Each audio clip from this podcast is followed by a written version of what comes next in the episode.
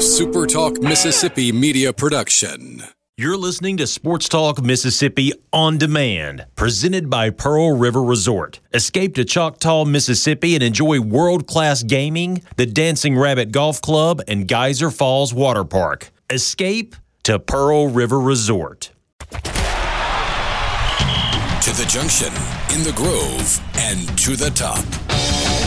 This, this is Sports Talk Mississippi.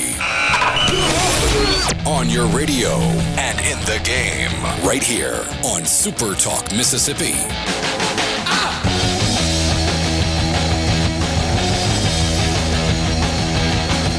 Getting close to the weekend. Thursday afternoon edition of Sports Talk Mississippi, streaming online at super talk dot f m. Richard Cross, Michael Borky, Brian Scott Rippey on this Thursday. Brian Haydad is on the road to Omaha, Nebraska. I know that because I've seen it via Periscope. I've seen him Periscope that he was changing out rental cars to get a larger one. Uh, saw them talking about lunch plans. Saw them uh, videoing or Periscoping the car in front of them on the interstate, and most recently eating a snack in the parking lot of a gas station in Missouri in a town they didn't even know where they were. Hard-hitting stuff from Haydad and uh, and Joel from Thunder and Lightning, the podcast, as uh, as they make their way to Omaha. We'll check in with Haydad a little bit later this afternoon. Sports Talk brought to you every day by Mississippi Land Bank online at m s land bank dot com. Mississippi Land Bank, where they know the lay of the land. If you've got land financing needs, Mississippi Land Bank can help. They've been financing and refinancing land and all that goes with it for over one hundred years. You can find their website online at m s land bank dot com, Mississippi Land Bank, where they know the lay of the land. Hey, Borky, how's your Thursday? There you go. Thursday's good, although this is the dumbest victory song in sports. Yeah, it's catchy. And I like that the uh, song is catchy, but it's not like something that you can, like, jam to. Right. It's not like when Auburn had All I Do Is Win or other ones. You, you disagreeing, Rippy? Well, at first I didn't like it at all, and then, like, the more I listened, it kind of grown on me. But you can't tell me if you have, like, five or six beers in your stomach and, like, some team that you are emotionally attached to just won something of consequence that this probably wouldn't get you up. I love it. No, I, I love, I, like, I don't dislike the song, and uh, the, the sentiment's good with it. It's just like the words. It's like, I mean, you got to get to the chorus to really sing along. I don't know. There are songs with dumber lyrics that have sparked better traditions. I suppose, I suppose you're right. Congratulations, I, I tweeted this about midnight last night, to my friend Glenn Waddle. Uh, you, you, you recognize Glenn's voice, even if you don't know his face or you wouldn't recognize him in public. He is the longtime public address announcer at, uh, at football and baseball for Ole Miss and works the high school state championship events, uh, has done that for a whole bunch of years. He's the biggest Saint Louis Blues fan that I know. Like, year round wears a Saint Louis Blues baseball cap. Yeah, you know, fleece pullover. It's got a Blues logo on it. I'm sure he's got a hockey sweater, a Saint Louis Blues hockey sweater. And my guess is that Glenn had himself a large time watching Game seven of the Stanley Cup Finals last night. By the way, Borky, weren't, weren't all of you guys wrong on picking uh, Boston to win it? Yeah, you thought, I mean, you thought when Saint Louis didn't win Game six that there was no way they were going to Boston and winning Game seven, but hey, I had no rooting interest whatsoever. But it's always nice to see a team from Boston lose. I'll drink to that.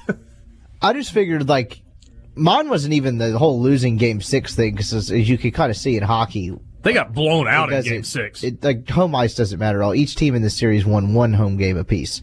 But, like, just the whole, like, newspaper gaffe, Big Papi having a message, like, before the game, and just all the, like, conditions that are, what do you call them, superstitions, karma, whatever, seem to line up in Boston's favor. Yeah, it was, what, two zip after the uh, after the first period. They end up winning four to one. Boston scored an inconsequential goal with about three minutes to play. It was kind of cool or, or kind of interesting watching the bench for Saint Louis. I mean, they they weren't counting down the minutes. they were counting the seconds, maybe even the milliseconds, hoping that things did not go awry. Um, Boston played the last, oh, at least five minutes of the game with an empty net. So, you know, a little bit of an advantage. And um, it's a pretty cool win. I mean, this is a team that was in dead last place. And then swapped in a rookie goaltender and just kind of took off. Yeah. That guy's performance last night, what, Bennington is his name? Yeah, he was really good. Know nothing about hockey, but like Nor do I, I could tell he was on one last night. Yeah. It was pretty cool. He was on a bit of a bender. Nice. Yeah. Uh, so really good. And I, I will say one thing, Borky, about hockey. Their uh, their post-game stuff when you win it all is pretty cool. Except for when N B C can't find their way to the dump button. I could not believe it. I'm not offended by foul language. I've got kind of a potty mouth myself, to tell you the truth. But the fact that the that F-bomb after F-bomb, every player... There were a bunch of them. ...that grabbed the cup and held it up in the air said, yeah... And every single one made it out over television. You'd think after the first five, they'd be able to like be ready for it, but they just kept flying. They hadn't, they and issued some kind of apology today for it. They also show great, like I've I've watched this for a couple of years now. That hockey players also show like great restraint in the sense that they all carry that thing over their head when they skate around the ice. Yeah, and like they don't do anything with it. Like, if they that were, like, it, the Patriots or whatever. And like, then they make a little loop, and then they hand it off to the next guy. Well, if that were, like, Gronk, he's definitely spiking that or throwing it through the glass when it's so? in that position, one hundred percent. And they just don't do anything. They keep it over their head and hand it off to the next guy. Well, did you see that Gronk would take some restraint. Dented their most recent trophy? Yeah. He used like, it like a baseball bat. Somebody threw him a baseball, and he used the trophy and hit the ball.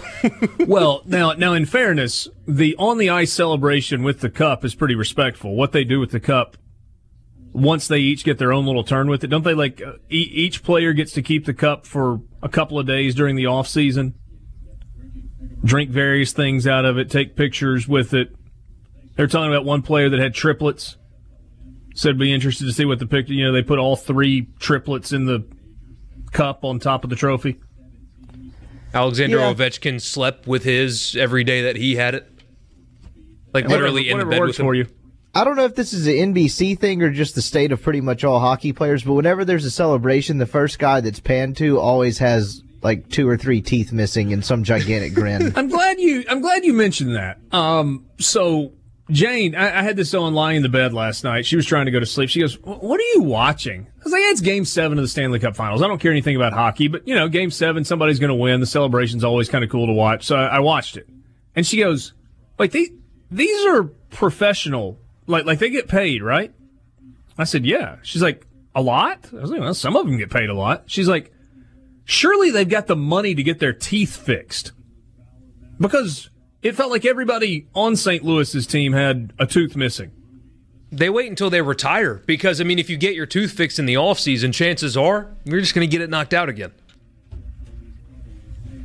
Why wouldn't they wear mouth guards? They do. Because they're but- hockey players. They take pucks to the face. What, that, that guy in Boston had a broken jaw? Is that why he had the... Whatever, uh, just the full... slapped, slapped a mask on. Yeah. Well, why wouldn't you just... Why wouldn't everybody wear a mask to avoid losing teeth? Why would you not sit out if you had a broken jaw? Well, because you're trying to win it all. There's zero other sport on earth that... Look, was... Kevin Durant played with, um, you know, just back from an injury. Yeah, definitely same he, thing. He apples to apples. It. Sometimes you put your body on the line in big moments because you're trying to win. Hockey players might be the toughest guys in sports, not even just because like they play with broken jaws, but as you're saying, they don't they don't wear masks. I mean, some guys have visors on and that's it. And they will just lay their body on the ice and let somebody shoot a puck directly at them. one hundred miles an hour, that rubber puck is the hardest ball imaginable. And they just lay down. Just as long as it doesn't go in the goal, I don't care if it hits me, face unprotected or not, doesn't matter. Those dudes are tough. Yeah, and from what I've gathered, like, the visor's not even a protective thing. It's more so with, like, vision and ice coming up and all that. Like, yeah. That thing's probably not stopping a puck. Those dudes are ruthless. We got a bunch to get to with you this afternoon. We will check in with Brian Haydad on the road to Omaha. Ryan Brown from Jocks in Birmingham joins us in the five o'clock hour. We're also going to take a look at the Atlanta Braves, who are red hot and about to get even better with the addition of Dallas Keuchel. Ben Ingram will join us from the Atlanta Braves Radio Network. Uh, Ken Rosenthal pens uh, an interesting column in which he advocates for the deadening of the baseball in the big leagues. Is this a hot take, or is this something that makes a little bit of, uh, of sense? You've heard about Operation Varsity Blues. Uh, no, we're not talking about the uh, the football movie with James Vanderbeek and uh, the whipped cream bikini. We are talking about the um, pay-for-play scandal, like you can uh, pay to get your kids into a school so that they can be fake uh, members of the crew team, so that they can get into an elite Ivy League school or Stanford or somewhere like that. First round of sentencing came down, and it was uh, probably not what the prosecution was hoping for. U S. Open is underway at Pebble Beach and currently in the lead with a first round sixty-six, which is one off of the uh, major championship record at Pebble Beach. Ricky Fowler, five under. He's one shot clear of Scott Pier- uh, Piercy and Louis Oosthuizen. Take a full look at the reader- leaderboard coming up as well, and uh, some big names going off in the uh, next forty-five minutes or so. A lot to get to with you this afternoon. C Spire text line is open, six oh one, eight seven nine, four three nine five. six oh one, eight seven nine, four three nine five. C Spire, customer inspired. More coming up after this in the Renaissance Bank studio. Renaissance Bank, understanding you. Again, the C Spire text line is open to you, six oh one, eight seven nine, four three nine five. six oh one, eight seven nine, four three nine five. C Spire, customer inspired. Glad to um, glad to have you along for the ride this afternoon. Zach in Oxford says, uh, man, Richard, hearing about them, talking about Mississippi State going to Omaha, makes me really, really wish you were going too. Big congratulations to Mississippi State and their fan base. Yeah, College World Series is a blast.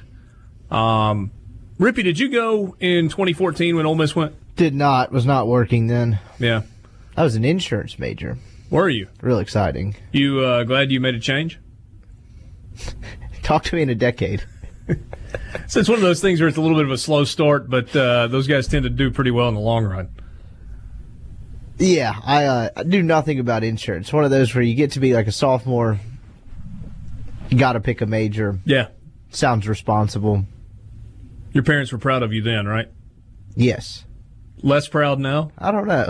You haven't asked lately? I haven't checked in a while. Don't really know, want to know the answer to that. Borky, did you make the trip in twenty fourteen to Omaha? I did not. I was actually interviewing for this job. Ah. I'm surprised that... Uh, yeah, that's like post-graduation. That's, uh, that's a hard one to swing right then, isn't it? Mm-hmm. Yeah. So I went back-to-back years. I went twenty thirteen when Mississippi State played in the championship series against U C L A. Uh, drove uh, that time. Uh, by the way, if the opportunity presents itself to fly versus drive, I would encourage that. Um, it's a long drive, and it's an even longer drive home. Uh, obviously, after a really good run in the College World Series, Mississippi State lost two in a row to U C L A. U C L A won the uh, the national title. I turned around and went in twenty fourteen. I was there for Ole Miss's first two games. Uh, they lost to Virginia and then turned around and beat uh, Texas Tech, I think it was, in uh, in game two. So those were the, the two games that I saw. And, you know, it was a really cool experience both times.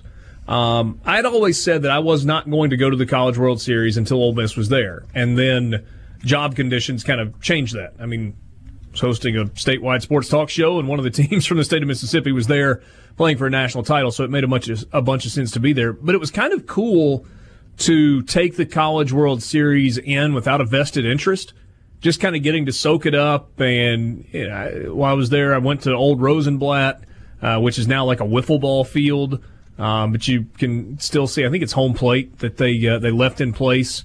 Uh, so there's some history there. And it was an incredible environment. Just a gazillion Mississippi State fans were there. I remember bumping into a, a farmer from the Delta who was in the elevator, who had been to Omaha, watched Mississippi State play a couple of games, had gone back home uh, because there was work to do on the farm, and then had turned around and driven back once again for the championship series. And you'll have a lot of people that, that make that kind of an effort this go around as well if Mississippi State gets deep into the tournament. Altogether different experience two years later. Got to fly that time instead of driving, and it's a really neat deal when the team that you follow is there. Only eight teams still playing college baseball, and just a great environment. I mean, it. And, and the thing is, I'd be curious to hear what you guys think about this. To me, college baseball is about getting to the College World Series. Now, if you get to the championship series and you're so close to winning it all, then I know there's a great deal of disappointment that goes along with it. But maybe even less, I, I don't know, maybe basketball is kind of like this as well, um, where it's about getting to the Final Four. I mean, winning, winning a national championship is what everybody wants to do, but it's about getting there. Does it feel like that's the case with the College World Series? It's about getting to Omaha even more so than it is about winning it all.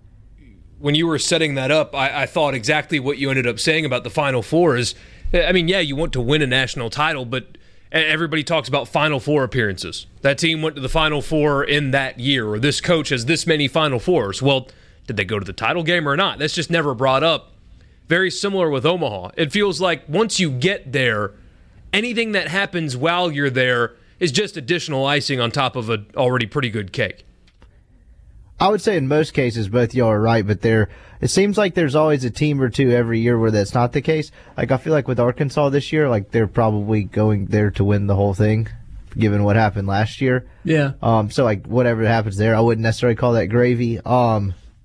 Although getting back with a team that's so drastically different than what they had a year ago is pretty impressive for Arkansas. Yeah, I'm I mean, not saying lost... like the season's a failure, but I don't think they would, like, I don't think people amongst that program and fan base would view it as gravy. Same with Vanderbilt because they're Vanderbilt.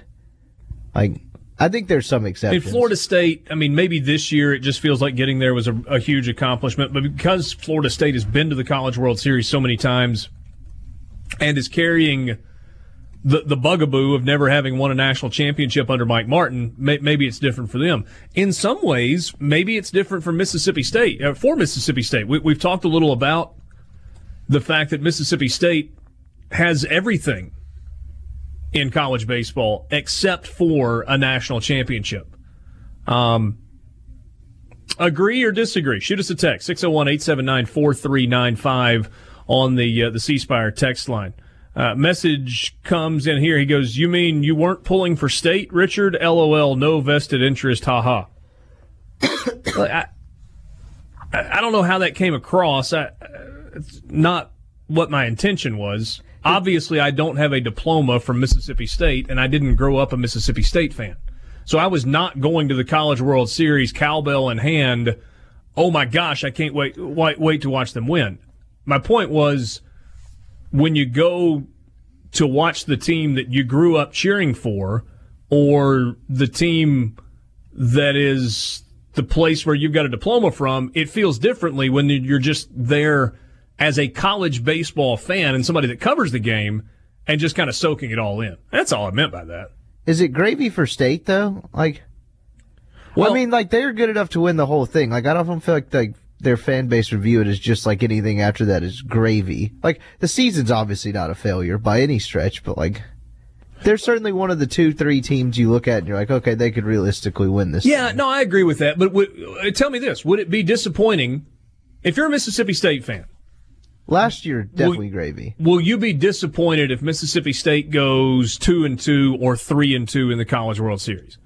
Let's say they beat Auburn and then lose to either Vanderbilt or Louisville, and then they turn around and win an elimination game, maybe win one more elimination game, and then lose out on getting to the championship series. Go three and two. Man, that answer should be no, right? I mean, I guess we'll get some yeses, but that that answer should be no. Well, it, it, it's a first-year head coach. All things considered, it's a first-year head coach. They were picked to finish, what, sixth in the West? Yeah. And now you've got your freshman pitcher with some fatigue issues. Just where they are right now, national championship or bust, especially in a tournament setting like this, in a sport like baseball, should never be a thing. Cody disagrees. He says, as a hardcore state, uh, hardcore state baseball fan, it's natty or bust. This ah, is the best that. overall team. Well, he gives a reason, though. He says it's the best overall team since nineteen eighty-five outside the twenty sixteen team that did not make it to Omaha. Uh, it's Jake's last year. He deserves to win. I'll be disappointed if they don't. Uh, agree, feel like it is State's chance to win it all. Bard in Columbus says yes, but we will be back next year. Philip says, I think in reference to your thinking, I agree, but if Mississippi State seniors don't take it all this year, they will feel a sense of failure. Mangum continues to speak of unfinished business, as does McNamee. Well, that's what competitors do, though. I mean, every, every player there wants to win the thing, and they think that they haven't accomplished their entire goal. They're in Omaha. They want to win the thing, and they expect to. That it just th- this national championship or bust thing is crazy.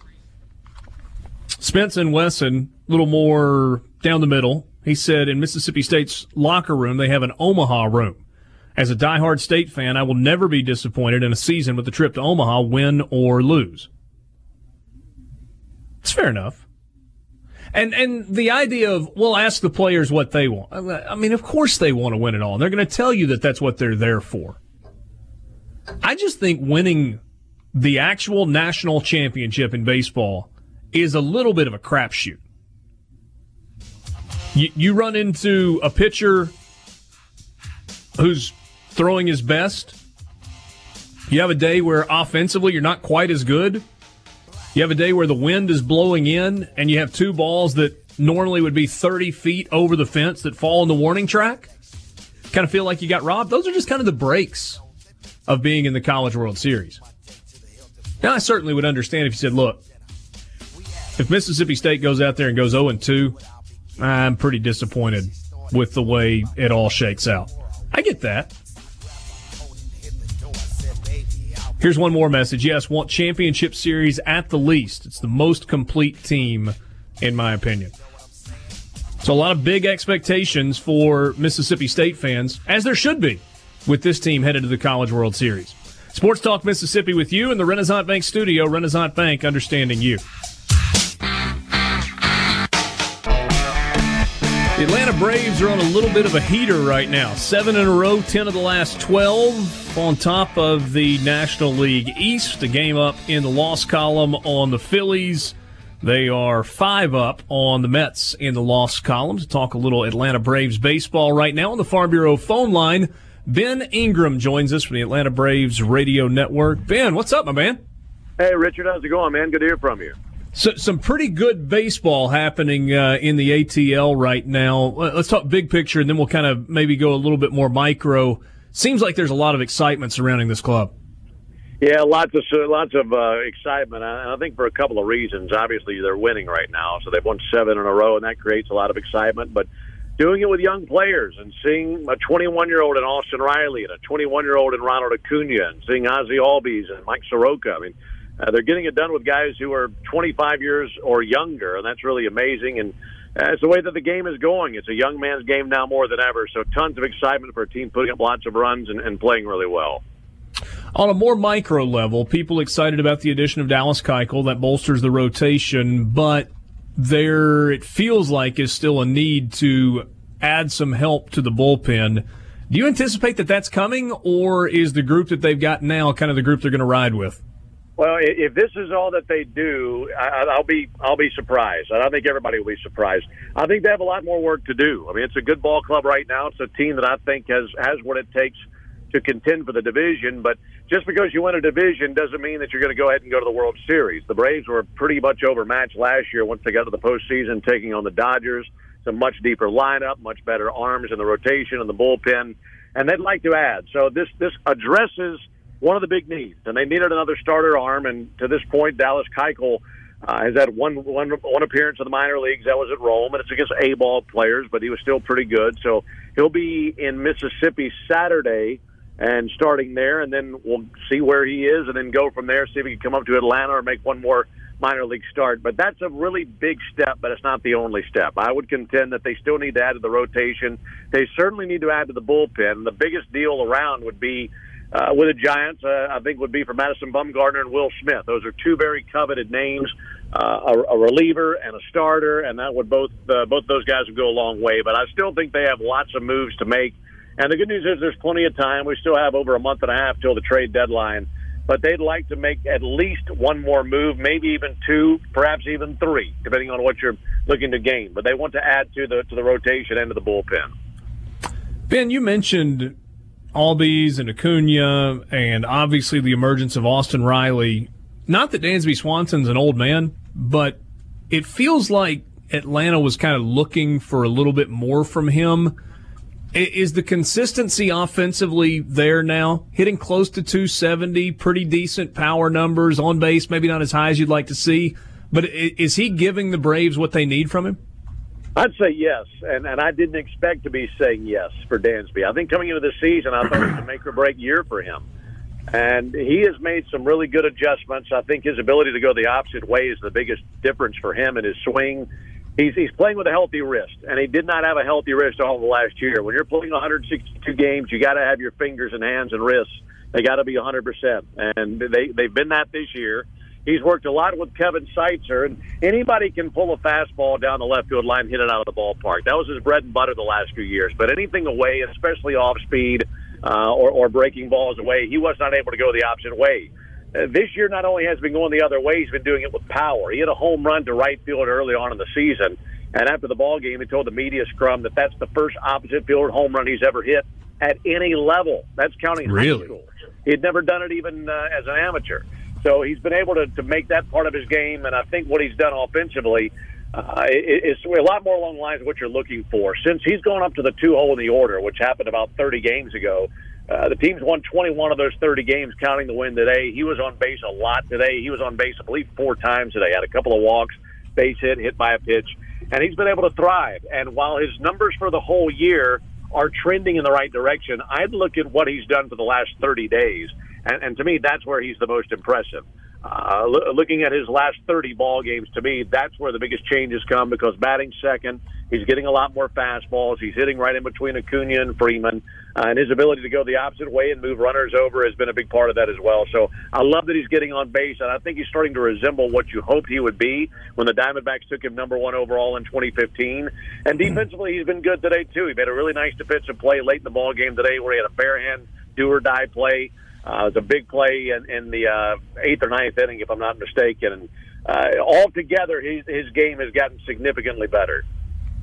Ben Ingram on your radio, Atlanta Braves Radio Network, pregame, postgame, sometimes play-by-play, and an editorial comment here, by the way. Not uh, my, my words, not his. Sooner rather than later will be the full-time radio play-by-play guy for the Braves. Just a, a fantastic listen on the air.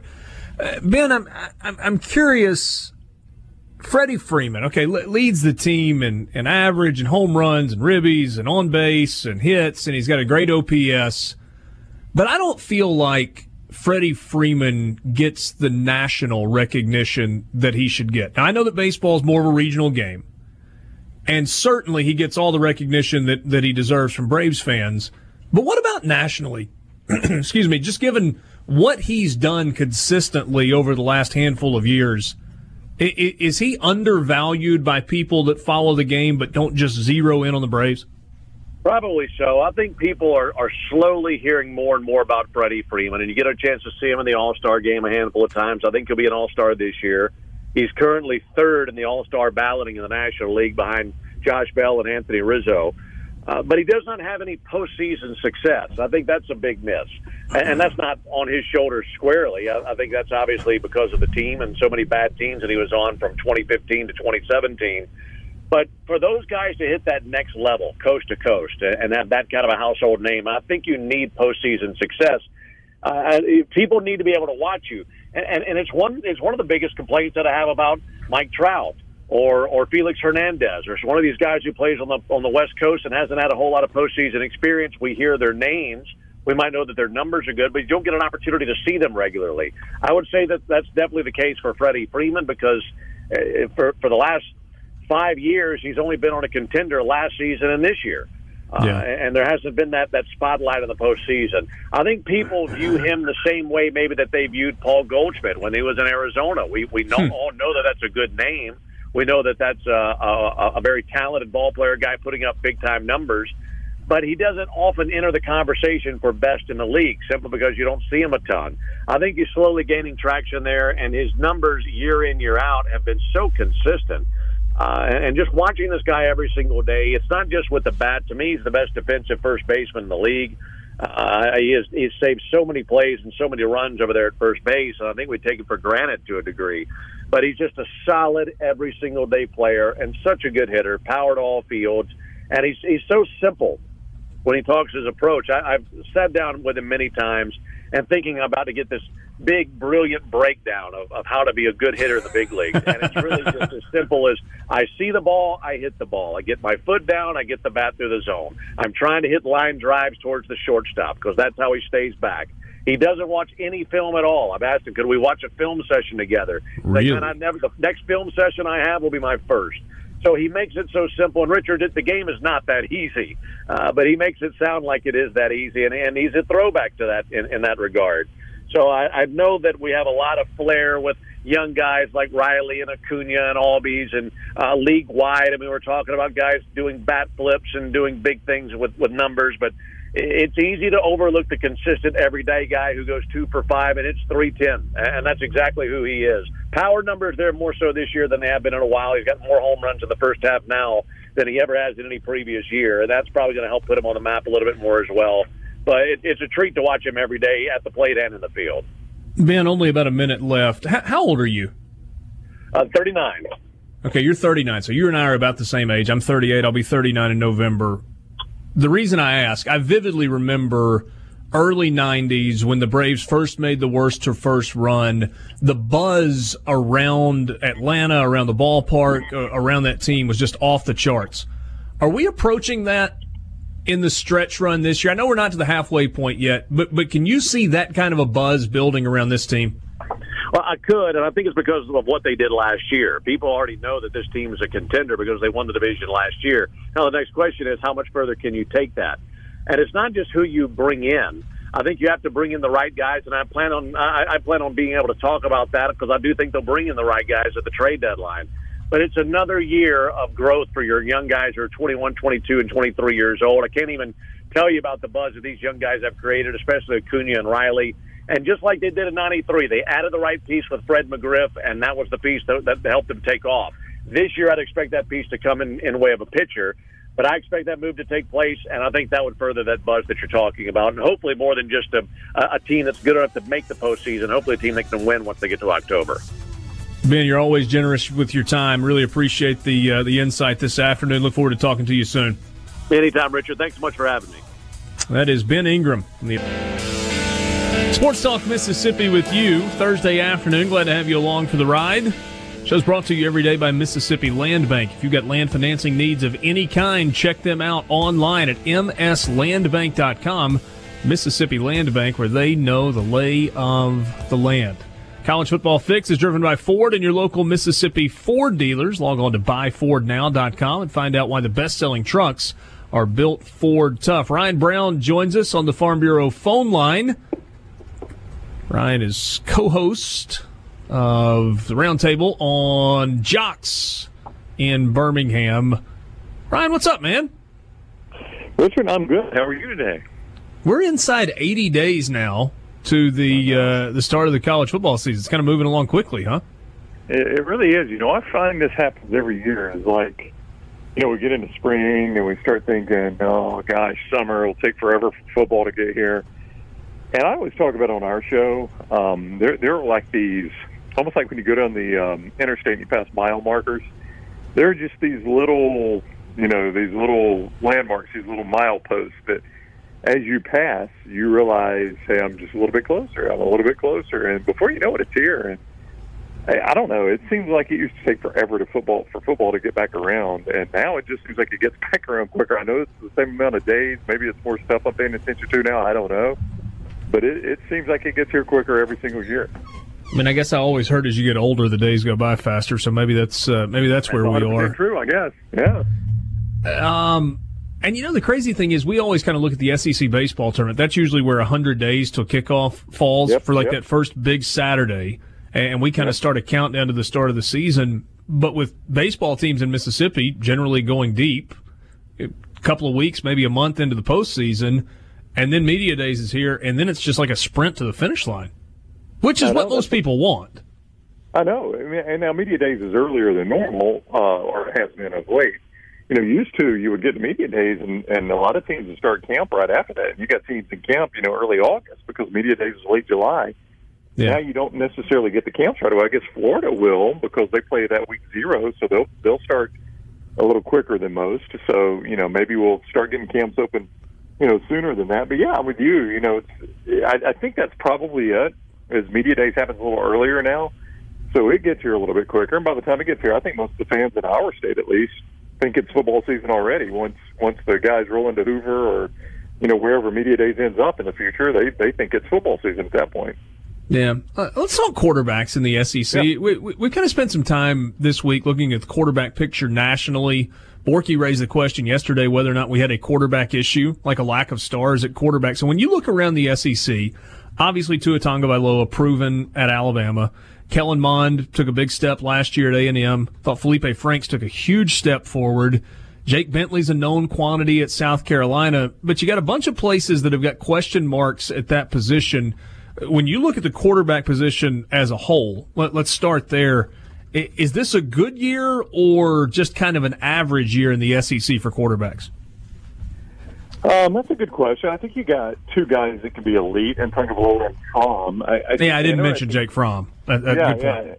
And I think the interesting thing with him, Richard, is, you know, how does how does he get coached now that Jim Chaney is gone? I thought a lot of times Jim Chaney kind of handcuffed him and turned him into a game manager. I think he's a better quarterback than that. And, you know, I don't I don't watch him in person every week, obviously. I see him on T V all the time. But the times I've watched him in person were um, the only time he's really been bad was at Auburn uh, back in twenty seventeen. I've, I've seen him twice against Alabama in a national championship game and an S E C championship game make N F L throw after N F L throw until Georgia kind of went into game management mode and tried to burn clock in both those games. And then in an S E C championship game against Auburn, um, his numbers weren't entirely different from what his numbers were down on the plains against Auburn other than the interception. But he just played so much better and made better decisions and just looked more in control. So every time I see Fromm, he plays really well. I think, you know, it'll be interesting to see how much they let him play this year and don't just depend on that dominant run game that, that, that they've always got. So I think Tua and Fromm can be elite, and it would be interesting to see who the next guy to join that group is, because I think you mentioned it could Felipe Franks the back half of the season when Florida played their best football. He played more like a Dan he was Mullen good. quarterback. Yeah, he played more like a Dan Mullen quarterback. That's what I look at. You may not look at his numbers and think, oh, God, they were amazing, but you just wish what he did, and it looked like he was fitting into what we've seen. And I'm not comparing him to these guys. I'm just saying it fit more into what we've seen Uh, Tim Tebow do under Mullen and Dak Prescott do under Mullen and Nick Fitzgerald do under Mullen. And, and then Mond is the guy I think everybody thinks will take the biggest step forward because I think people trust the way Jimbo Fisher coaches quarterbacks. Do you believe at all in Terry Wilson at Kentucky? Um, not really. I, you didn't no. expect me to ask that today, I bet. No, I did not. I didn't I didn't bone up on my Terry Wilson numbers. I, I just, you know, They they were so offensively challenged last year. Their defense, they really were, and time and time and time again.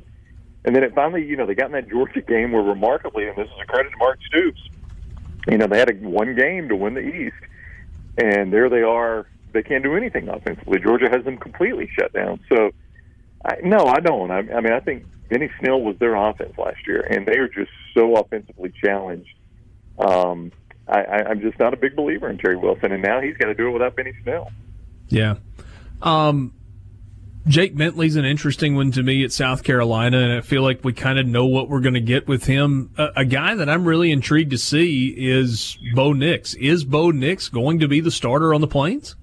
You know, I think so. I think he'll end up winning that starting job, though. Joey Gatewood had a really good spring, and, um, you know, Gus Malzahn has said it's a two-man race. He, and I think this is wise. Not that, you know, Gus Malzahn doesn't know what he's doing with quarterbacks, but I think it's wise to go ahead and get that down to two guys because somebody, whether it's, whether it's either one of those guys or Malik Willis, somebody's making their first start.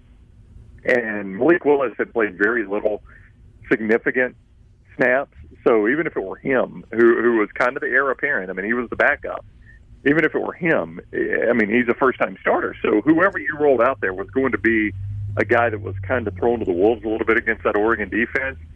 So, I, I you know, I think it may, only made sense to narrow that down to two guys, so you got a better chance of getting one of them ready.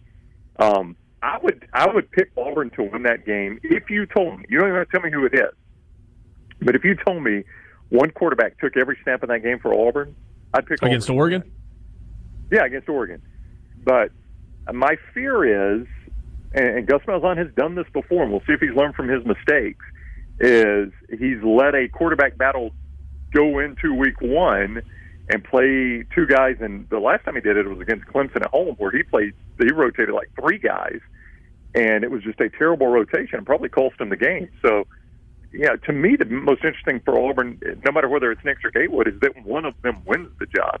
That going into that game against Oregon, they were the clear-cut starter, and Gus Malzahn isn't trying to rotate quarterbacks just to see which one has the high hand. Because I'm not sure you could do that against Oregon and win the game.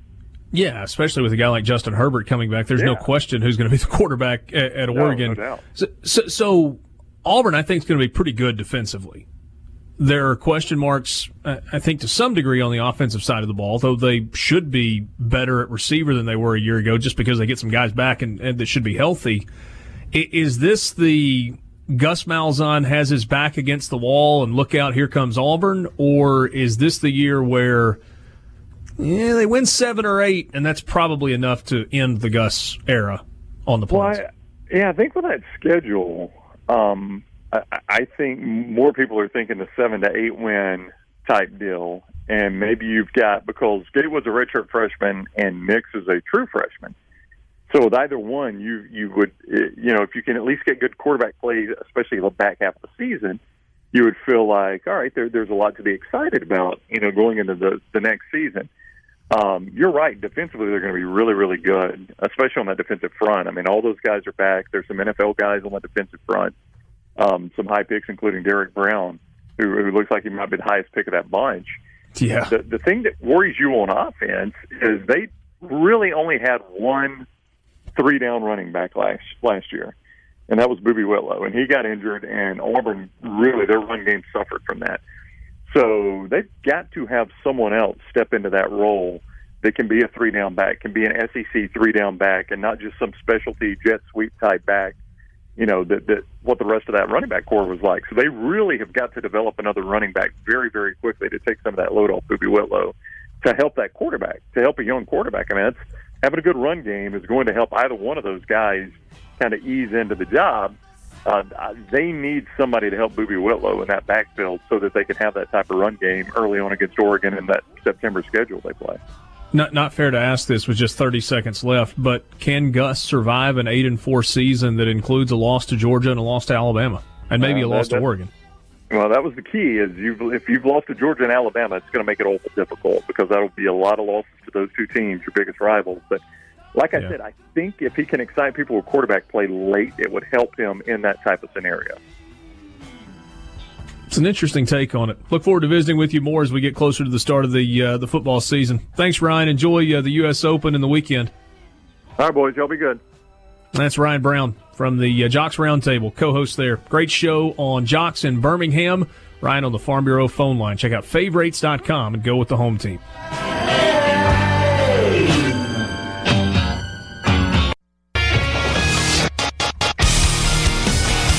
I just saw emotion from your boy Justin Rose on the golf course. Hey, just slammed his wedge down in the sand. He is human after all, and not a British robot. Not looking for great, uh, great for uh, Tiger Woods on the par three fifth. Yanked his uh, his tee shot left. Bounced it off the cart path over behind the grandstands, chipped it across the green, and then just chipped it back about ten feet past the hole. So he's got a uh, he's got a tester for bogey. Brooks Koepka is a uh, robot in like the most complimentary way possible. He's just crushing it. He, he, he's missing no shots, three under on his round. But right now, the story is Victor Hovland. He's the reigning U S amateur champ and is currently four under through six. And he missed an eagle putt by about three inches on number six to go into a tie for the lead. That is uh, that's pretty strong work. Ricky Fowler still sitting in the clubhouse along with Xander Schauffele and Louis Oosthuizen at five under par. Scott Piercy, for now, by himself. Oh, no, he's not. He is four under par, now tied with Brooks Koepka, and soon to be tied with Victor Hoglund as well. So you're about to have three guys at four under par.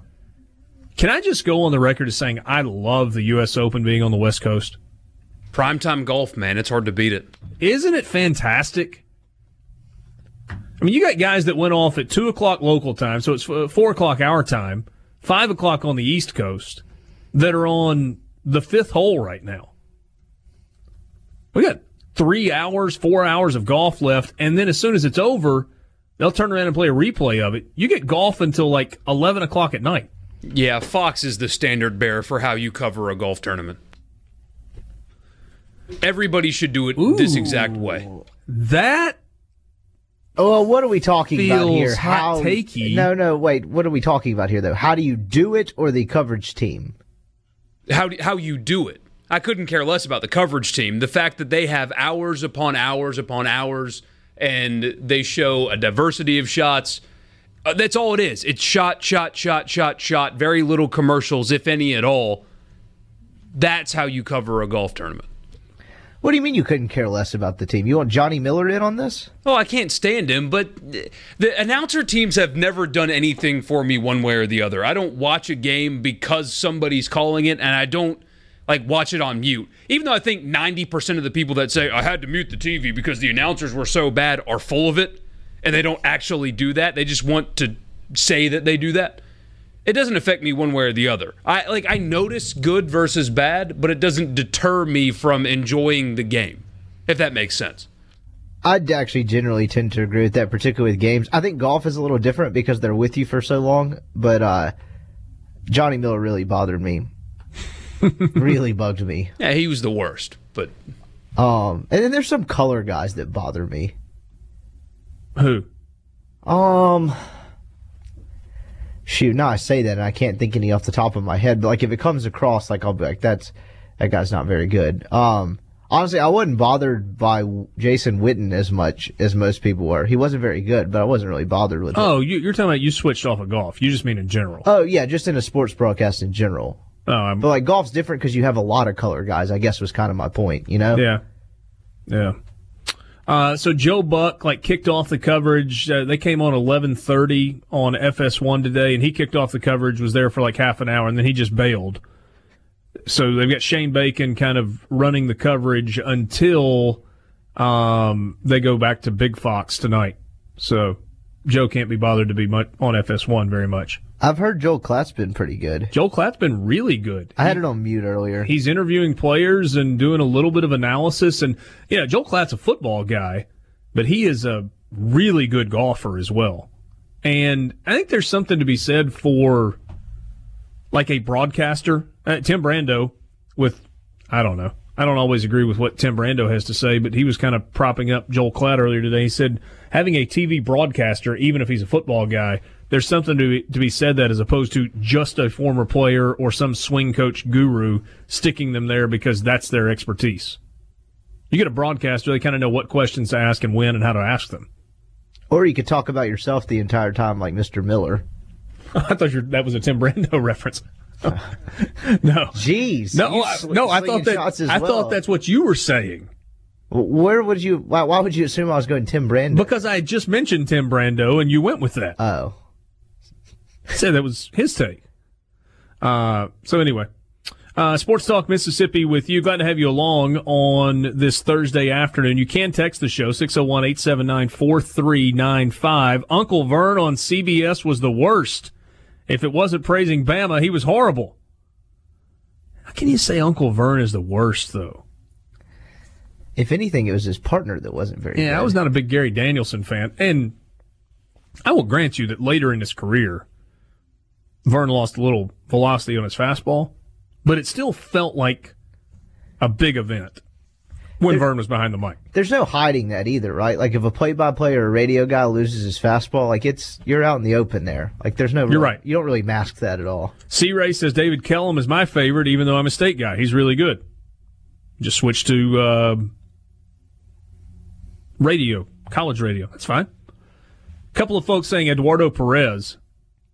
Bad or good? I think they're putting him in the bad category.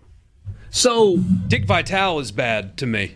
So that's one that actually, I think Dick Vitale is a good guy. Like, he does a lot of good things, but he uh, he actually does kind of bug me on broadcast. I like him in, like, they don't do him in studio much anymore, but no. Like, broadcast, uh, he's all game. He, he kind of bugs me. You know, the thing about Dick Vitale is it's almost like he gets a little bit of a pass because of what he's done to elevate the sport of college basketball over the course of four decades.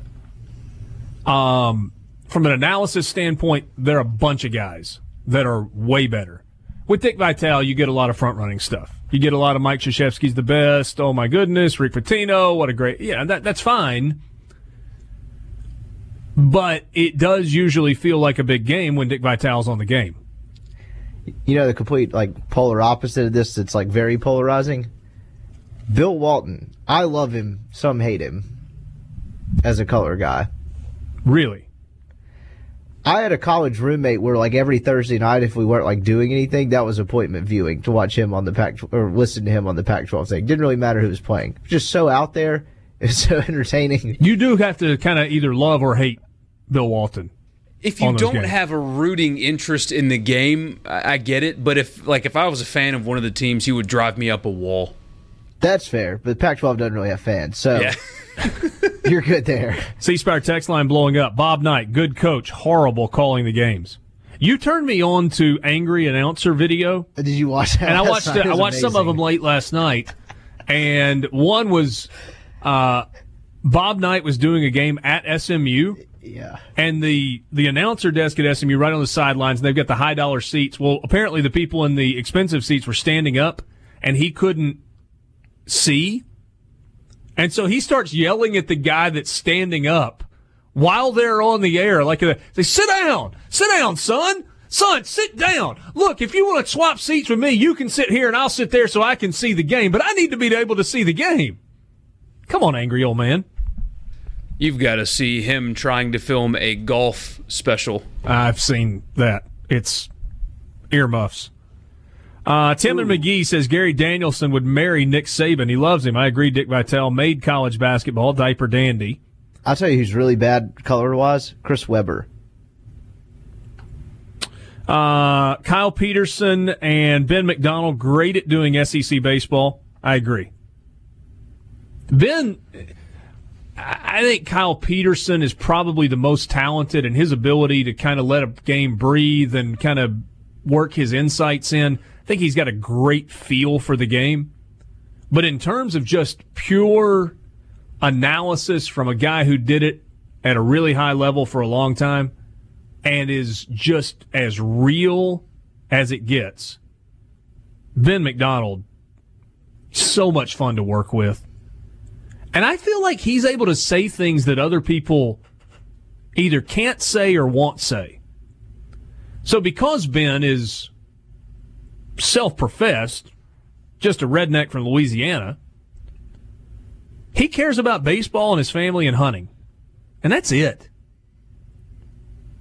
Maybe a little bit of fishing, but Ben has no other interest. He likes to hunt and be outside. He likes his kids and his wife and being around them, and he loves baseball. Pretty good stuff. I tend to like how Van Gundy is brutally honest. Are you officiating? When calling N B A games. Van Gundy's good. He uh, caught me Beth- taking a picture of him in Houston a few years ago. That was, one, that was that. one stare that I got, man. Uh, T V has to be Ben McDonald and K P. That's from C-Ray. Dan says the best is John Cox, Southern Miss radio voice. Uh, I enjoy Joe Buck. Eduardo Perez doing college baseball is awful. State guy, think you do a good job, Richard. Thanks. It's nice of you. Paul in Starkville says, um, no, he's off on a different tangent. Thanks for reaching out, Paul. Sports Talk Mississippi with you in the Renaissance Bank studio. We are glad to have you along on this Thursday afternoon. Sports Talk Mississippi. It's funny, you, you mentioned announcers, and it really strikes a chord with people. It's an interesting topic. Text message from a buddy of mine, Tom Hamilton. Cleveland Indians play-by-play. I think that's their T V play-by-play, although maybe he does some radio. It's a true epitome of how to call a game. I said, he's good, but that's a guy that gets really excited. He said, yeah. He said, you can really tell, though, when a ball is stroked off the bat. They're a bunch of good big league announcers. As far as as far as local market television announcers for Major League Baseball, one hundred times out of one hundred, give me the San Francisco Giants. Kuiper and Krukow, Krukow, those guys are fantastic. They've had to deal with some pretty bad baseball the last couple of years. I always like Dick Enberg on the Padres. Yeah? I know he was more known for other stuff, but he was kind of a soothing baseball guy. Yeah. I mean, obviously, Vin Scully was in kind of a class of his own. Joe Davis has been really good as Vin Scully's replacement with the Dodgers. Who's the ex-E S P N guy that does the Diamondbacks? He's pretty good. Steve Berthume? Yeah. I'm not a big fan of Bob Brindley, this color guy. He used to do Cubs games. I would listen when I was a kid. Well, and, and the Diamondbacks had like the uh, like the crazy turnover a couple of years ago where they fired Mark Grace and they fired the T V guy also. I can't remember what his name was. Like a little internal power struggle of some sort. That's always fun. Resulted in awful uniforms, too. You don't like the new uniforms? The dark gray. It looks ridiculous. Yeah, they're gross. It looks ridiculous. They're really gross. Uh, Cody in Tupelo says the guy who does Florida football on the radio has to be the most annoying guy on radio. Oh, my. Mick Hubert. Good guy. James in Hattiesburg says the Nats guy. Washington Nationals. Who? T V or radio? Uh, it's Bob Carpenter that does their games on T V. He's the guy that made the scorebook that everybody that's kind of in television uses, or tons and tons of people use. Uh, Walter in Houston says that Joe Buck is trash. Man, that, Joe Buck's like Nickelback. He's a cool one to hate on. He's really good. Yeah, you cannot like, like him, but you can't say he's bad. You know what I mean? There's a difference. Like there are, I have a good buddy that hates the Tedeschi Trucks Band. Very random. Can't stand them. They are... The who? The what? It's uh, music people would know who they are. Derek Trucks huh? is one of the great guitar players in modern music, and his wife, Susan Tedeschi. I mean, they're incredible. Uh, they're about to start a tour actually coming here, which I'm really excited about. Really good band. Anyway, a buddy of mine hates them and thinks that they're actually bad musicians, and that's false. You cannot like their music and at least like appreciate that they're good. Kind of like Lordi. Right? Like, I, I don't, I, her music's terrible, but you can tell that she's talented at singing. Joe Buck is very good at calling games on television. You cannot like him, but to say he's bad is just false. Ian Poulter rolls in the birdie putt to get it to two under in his cool sculpting visor. My God. Borky, I'm not, I'm not dismissing anything you just said. I think uh, I think you just used a really good analogy. I just had no idea who no, anybody okay. you were talking about was. That's okay. I uh, thought you were about to go like European screamo or something. Like, oh no, no, it's it's good Southern rock, man. Uh, it's um, I saw them play here in Jackson, and it was just blown away on the very last row of uh, the theater in downtown Jackson. Very last row was just blown away. They are uh, remarkable. But Derek Trucks, I mean, he's one of the best guitarists. Plays a slide guitar. He's incredible. And there you uh, go. Anyway, worth checking out. Really good band. All right. Borky with the music recs on this uh, Thursday afternoon. You want a list? Whoever that guy that sent us Jason Isbell yesterday I listened to, it was pretty good. Isbell's uh, good. I can't believe you've never heard, heard of him. No, no. Okay, so I, I was kind of partly being facetious. I definitely heard of the guy, but I legitimately never heard of any of his music, and it was... uh. It was pretty good. I like listened to a couple of songs. I, who was that? Uh, Gib Ellis. Yeah. Thanks, Gib. Rippy appreciates the uh, the tip. Barrett Salee at C B S Sports dot com ranks the S E C coaches one through fourteen. I don't know if it's a good list or not. Let's see what you think. Saban one, Jimbo two, Kirby three, Mullen four, Gus five. Ooh. Gus Malzahn's on the fifth best coach in the S E C? If he's making the list. I think you could make an argument also for Mullen ahead of Kirby. I'm not saying it's true, but if somebody argued that, I wouldn't disagree. No, I, I agree with you. Based off what he's done, like what he did at State with what he's working with versus Kirby's sample size, I actually absolutely agree with that. Hold on a second. I'm, no, no, whoa, whoa. Year one was rebuilding. Year two, they played for a national championship. And year three, they played in the S E C title game. And the roster that Kirby had at Georgia versus what Dan Mullen had at Mississippi State. Quite good. Yeah, he's built the roster, though. We're just saying there's an argument. Yeah. It, I'm, I'm not knocking I'm not ready Dan to die Mullen on at all. Hill. I think he's an incredible coach. If I'm making a list, it's still Kirby three, but I'll listen to Mullen at three. Uh, so Gus at five, Ed Ogeron at six, which I actually don't have a problem with. Not to back up, but I do have a question. Why is Jimbo just a clear-cut two over Kirby? Because he's won a national championship. But there are only six guys in college football that are head coaches that have won a national title. Fair enough. Couldn't you put Ed over Gus at this point? Ed's done a way better job than people than people thought he would do, and like. Since, particularly since Ed's gotten there, he's definitely been better than Gus, no? twenty-five and nine in three seasons, including his time as an interim head coach, most of the twenty sixteen season, three bowl wins. We'll see. Is Ed Ogeron going to allow L S U to take the next step? They are recruiting at basically the same level that Alabama and Georgia are. Getting close. Will Muschamp at seven. At uh, Mark Stoops at eight. Would put Stoops over Muschamp. Joe Moorhead at nine. Posted an eight-win regular season, earned an Outback Bowl bid in his first year, but the offense, his strong point, was erratic at best. Multiple stars gone off one of the nation's best defenses. We will get a much better view of who Moorhead is as a coach after his second year in Starkville. That's probably a very accurate sentence. Yeah, that's fair.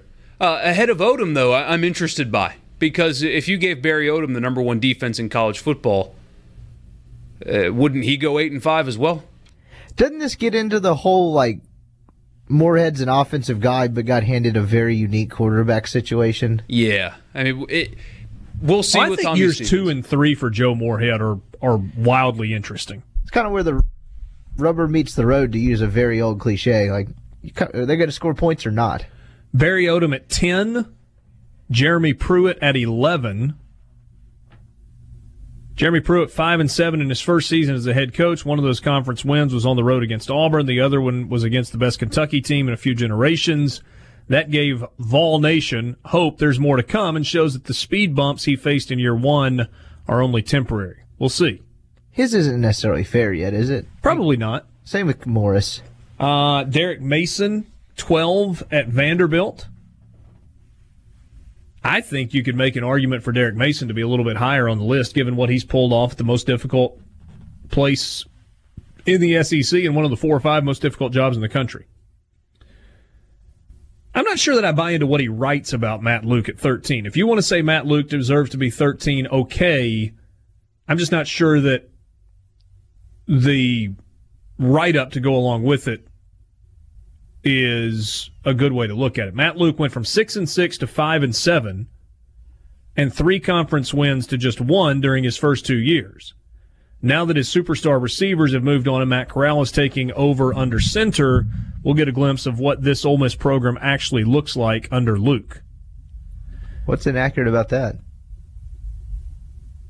Well, if six and six to five and seven is your justification for having him at thirteen, you're not really taking into account everything else that was going on. I just read that as odd. I I, I could be wrong, but I just read that as him stating what happened the first two years, as for, as opposed sure. to him setting up a point. Maybe so. Arkansas at fourteen. Chad Morris took over an Arkansas program that cratered under Brett Bielema and promptly went two and ten and zero and eight in the S E C. You have to have at least one conference win under your belt in order to be in consideration to be somewhere other than the cellar in the S E C. How much patience are Arkansas fans going to have this year with Chad Morris in year two? You still have to have a lot. This was a four-year thing, was it not? I know it feels the, like it was. I know. I like the days fans of, are very irrational, though. And the like, remember, like a, what, fifteen years ago, it used to be if you hired a head coach, you got four years, no matter what, right? That's not really a thing anymore. But like with that, that feels like that has to be the case. When you're making the style change that Arkansas is attempting to make, and there was a lot made of Arkansas's recruiting a year ago. Problem is they didn't finish as strong as they started, which most teams don't. I mean, most teams that are not blue blood programs named Alabama, L S U, Georgia, Clemson, et cetera, are not, if they're top ten in the recruiting rankings, maybe going into the football season, they're probably not going to maintain that status because those blue blood programs are going to get the guys that they want, and all of a sudden their classes rocket to the top. Arkansas ended up finishing behind Ole Miss and Mississippi State, though, in recruiting last year. Sports Talk Mississippi, Renaissance Bank Studio. A Super Talk Mississippi media production.